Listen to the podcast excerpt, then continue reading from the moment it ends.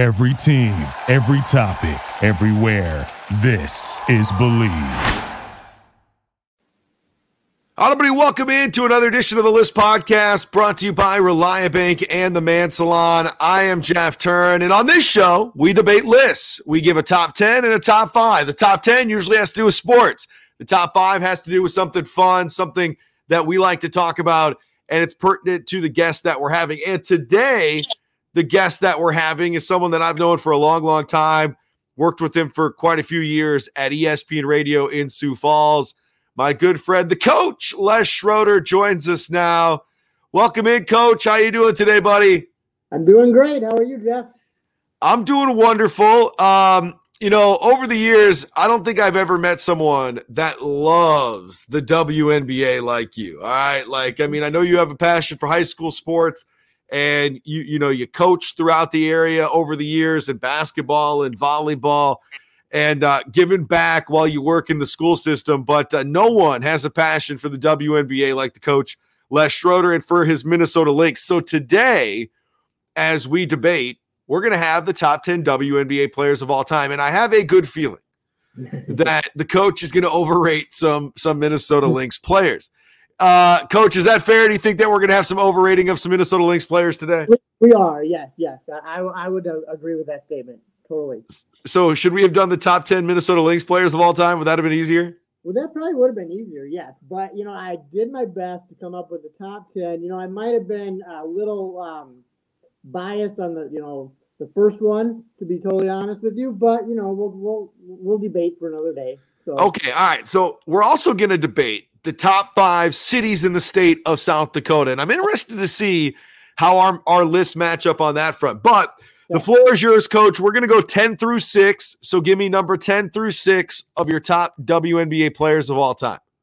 All right. Maybe she's a little higher than normal, but I'm going to go with Becky Hammon as number 10. I mean, she don't have any NBA championships, WNBA championships, but she has one as a coach. Um, she was um, third points. Uh, she was fourth all time in three pointers made and sixth in assists. So I'm going to go Becky Hammon 10. Okay, I will tell you this now. I, I had Becky Hammon on my outside looking in at the top 10. I think she's probably more properly rated, you know, in the 15 through 25 range, but she's a South Dakota native. We all love her for that. You mentioned what she's done as a coach, winning the championship a year ago, playing with the New York Liberty and San Antonio, fourth all time in three pointers made, six in assists. Mm-hmm. Um, I mean, she's she's just been you know, an all star throughout her career. And I, I, I, agree. Becky Hammon's one of the greatest, but I wouldn't put her in the top 10. Who do you have at number nine? I have Lauren Jackson at number nine. Um, uh, Super, or Seattle, Seattle Storm, um, two time champ, 18.9 points per game, and a three time MVP. So Lauren Jackson, uh, teammates of Sue Bird, by the way. Yep. Okay. At number eight, who do you got? I have Candace Parker at number eight. One championship with the Sparks now playing in her hometown as the Chicago Sky. She averages 16 points a game and two-time MVP, um, 2008 and 2010. And I will tell you this: I this is this is where I get to come in off the top rope and and throw the elbow to the coach. No longer does she play for the Chicago Sky. Oh, that's right. She is now. She that's right. She is now with the Becky Hammon and the Aces. Las Vegas Aces. that's right. Your boy knows a little bit about the free agent world of the WNBA. It's, I mean, it's the two super teams, the New York Liberty and the Las Vegas Aces. I mean, they kind of just put super teams together with Breanna Stewart going out there as well. But I, you know, I, I did know that. My bad. Top rope, baby, came down on you there. All right, who do you got at number seven? I have um, when the WNBA started back in 1997. Cynthia Cooper, four-time WNBA champs with the Houston Comets 97, 98, 99, 2000. She, did you know that she averaged 21 points per game? And then she was a four time finals MVP. You know what? There's so much disrespect on Cynthia Cooper's name with you putting her at number seven. Let me tell you. And I can't wait to come at you on that. That's so so disrespectful by a WNBA aficionado like you, coach, to put her at number seven. All right, who you got at number six? Number six, I have Sue Bird, uh, four-time champ. Uh, I saw a stat last night that she um, is the only WNBA player to win in like three different decades. Wow. 2000, let's see, 2004 was her first one, 2010 was her second one, and then 2018 was her third one, and then 2020 right before she uh, retired. 12 points per game, but she was a career uh, WNBA assist leader. Um, and so, yes, I mean, and she obviously teamed up with Lauren Jackson. Uh, Breanna Stewart was uh, her teammate. Um, and so I have her at number six. All right, man. Um, I am going to start at 10. I have Brittney Griner at number 10. And I think because of the dominance of Brittney Griner and the presence both offensively and defensively, you know, I mean, she she could be debated anywhere probably from 10 all the way up to 20, depending on what you think of her career. A lot of people will base their uh, opinion on Brittney Griner based on what they think of her, uh, which I don't think is important. I wouldn't do that on a on a list of who's good at a game. I don't care if I like him or not. But Brittney Griner to me has dominated from day one, the jump when she came into the WNBA defensively, and has been able to put up double digit scoring numbers throughout her entire career. She was dominant at Baylor. So I have Brittney Griner at number 10. And I'll tell you this on the outside looking in, I had Tina Thompson, who played with the uh, the Houston Mercury, the, the Houston team when they came up. Uh, Ella, De- Ella Delle Donne, yep. um, Sylvia Fowles, yep. one of the best Minnesota Lynx players of all time. Mm-hmm. Becky Hammon was on the outside looking in, and uh, Lindsay Whalen is so, the other one. Okay, well, so here, here's my outside looking in. I had I had Brittney Griner number eleven. I had Katie Smith, uh, Minnesota Lynx, um, Tina Thompson, uh, Seimone Augustus is another LSU um, college grad, uh, Sylvia Fowles, and then Lindsay Whalen, and I had Rebecca Lobo. But Rebecca Lobo's numbers were better in college than she was in the NBA. Correct. Yeah, more of a face of the initial start of the WNBA, but better college player than that. All right, at number nine, you mentioned the accolades and the longevity and the career. I got Sue Bird at number nine.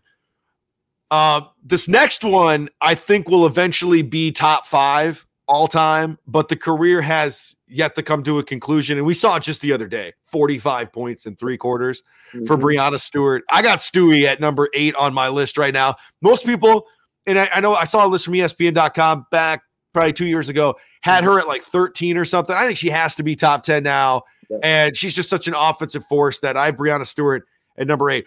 Lauren Jackson is never going to make the top five on people's lists because it wasn't always flashy. You're playing up in the Northwest mm-hmm. for Seattle, but three league MVPs is is nothing to sneeze at, and a tremendous career. You mentioned championships as well. Uh, that great run they had in Seattle with those championships where she was the best player. I have Lauren Jackson at number seven. Candace Parker, um, she plays the game differently than a lot of people that we see in the WNBA has a flair to her. She's a star too. Like you see her in commercials with Steph, and and obviously she's an analyst in the offseason as well for TNT, both on the college and the NBA front. But uh, I have Candace Parker at number six. All right, let's get to your top five, Coach. Who do you have five through one? All right, yes, and, and this could be any order, but I have Diana Taurasi at number five. What? I, you I, have? Wait a second. Yep, you have, have Diana Taurasi all the way down at five. Yes, I have Diana Taurasi that, at five. What yeah. the hell have you been watching the last 10 years? Um, some more good players. No, I didn't know. I mean, again, I told you. I mean, any any five of these could be anywhere I want, but I don't know why. I just have Diana Taurasi at number five. You know, three championships, um, nineteen point four. Um, you know, yeah, she's uh, she's dominating, but uh, um, all right, go to your four. Who do you got it for? All right, number four, I have Tamika Catchings. Dude, you and I are both on the same page there. Of course, I got to host a uh, Legends for Kids event in Sioux Falls a few a few years ago. Maybe it was last year with Tamika Catchings.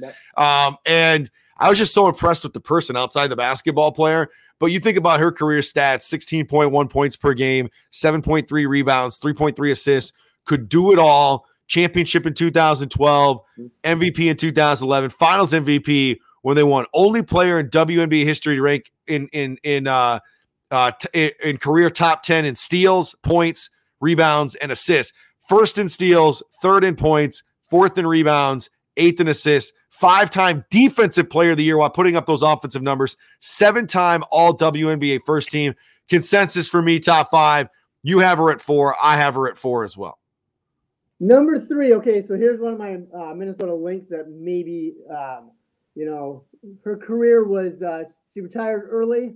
Um, when she came out of college, she was the person, and uh, she set those Minnesota Lynx on that uh, four championships in six years. Maya Moore. Yeah, she's top five, I think, regardless of where you put her, but she's top five. Yes, I got her number three, four championships, 18.4 per game, finals MVP, rookie of the year, all that good stuff. Yeah. I have her number three. I have Lisa Leslie at number two. She has two championships with the Sparks, 17 points a game, and she won her championships in 2001 and 2002 when those Sparks teams were pretty good. And my number one, you might debate this. I mean, I am so. Wait a second. Like, listen, listen, listen. Yep. I'm looking at my list, and there is no one that's in my top ten that you have met. I have I have no idea what the hell's about to come out of your mouth as far as the number one WNBA player of all time. Like everyone on my list has been marked off. Who's number one? All right. I have Sheryl Swoopes of the Houston Comets over Oh. Cynthia Cooper over the Houston Comets. So uh, Sheryl Swoopes was, you know, obviously when the WNBA started, uh, the four-time WNBA champ with the Houston Comets back in the day, um, taking on those Liberty teams of Rebecca Lobo and Teresa Weatherspoon and Becky Hammon. Um, but I have Sheryl Swoopes at number one. So I, if I had to do my list and I had to put a number eleven, she was number eleven on my list. Um, you know the the 15 points per game is probably why I would have had her at 11, but her defense was unmatched. Um, and she had the competitive spirit that you want with the champion. You mentioned the four championships, three time defensive player of the year, two time scoring champ, steals champ, five time all WNBA first team, two time defensive first team, and you know, played with the Comets, then Seattle and Tulsa at the end. But Sheryl Swoopes would have number 11 on my list. So that's why I didn't have her there. All right, let's get to the actual top five. I admire more. I admire more at number five. Like I said, I think it's undebatable that she's a top five player. You mentioned the accolades and the four championships with the Wolves. Tamika Catchings, we already talked about at number four. I put Lisa Leslie at number three. And I think sometimes it's hard for people to remember how good she was and how dominant she was. And she was the face of the WNBA and the face of women's basketball for a long time at the professional ranks. Cynthia Cooper, I put it number two. But listen, there is no freaking debate right now who the greatest WNBA player of all time is. It's someone that averaged almost 20 points per game, four rebounds, a little over four assists, three time champion, two time finals MVP, all time leading scorer, the Mamba mentality, five time scoring champ, 10 time, 10 time all WNBA first team. The greatest of all time in the WNBA is the one and only Diana Taurasi. Okay, like there is there is no debate about it. She could play in any era. She is the greatest WNBA player of all time, and I am absolutely shocked that you did not have her in your top five, Coach. I did not. I had her sit. I mean, I had her in my top five. I had five, but You had her at five. I had her at five. Yeah. Okay. You know, Lisa Leslie was the first person to, uh, our first woman to dunk in the WWE. Yeah, Candace Parker's done it. We've seen others, Brittney Griner, but you know, listen, Diana Taurasi is the greatest WNBA player, and she's still playing, y'all. So you can still watch her with the Phoenix Mercury as she is. uh She's hoping to bring home a championship with the return of Brittney Griner and all the things they're doing down there in Phoenix. All right, uh, there's your top ten. I'll give it one more time for mine. Brittney Griner at ten.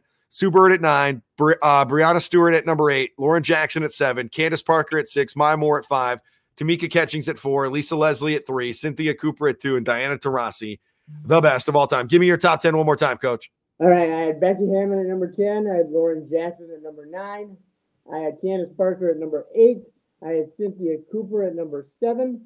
I had Sue Bird at six. I had Diana Taurasi at five. Tamika Catchings at four. Maya Moore at three. Lisa Leslie at two. And then I had Sheryl Swoopes at one.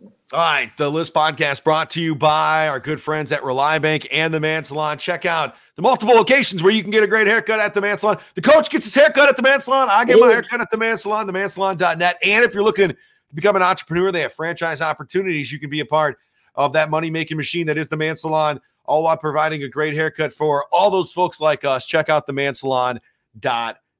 All right, coach, um, let's get to the top five cities of South Dakota. Uh, where were you born, by the way?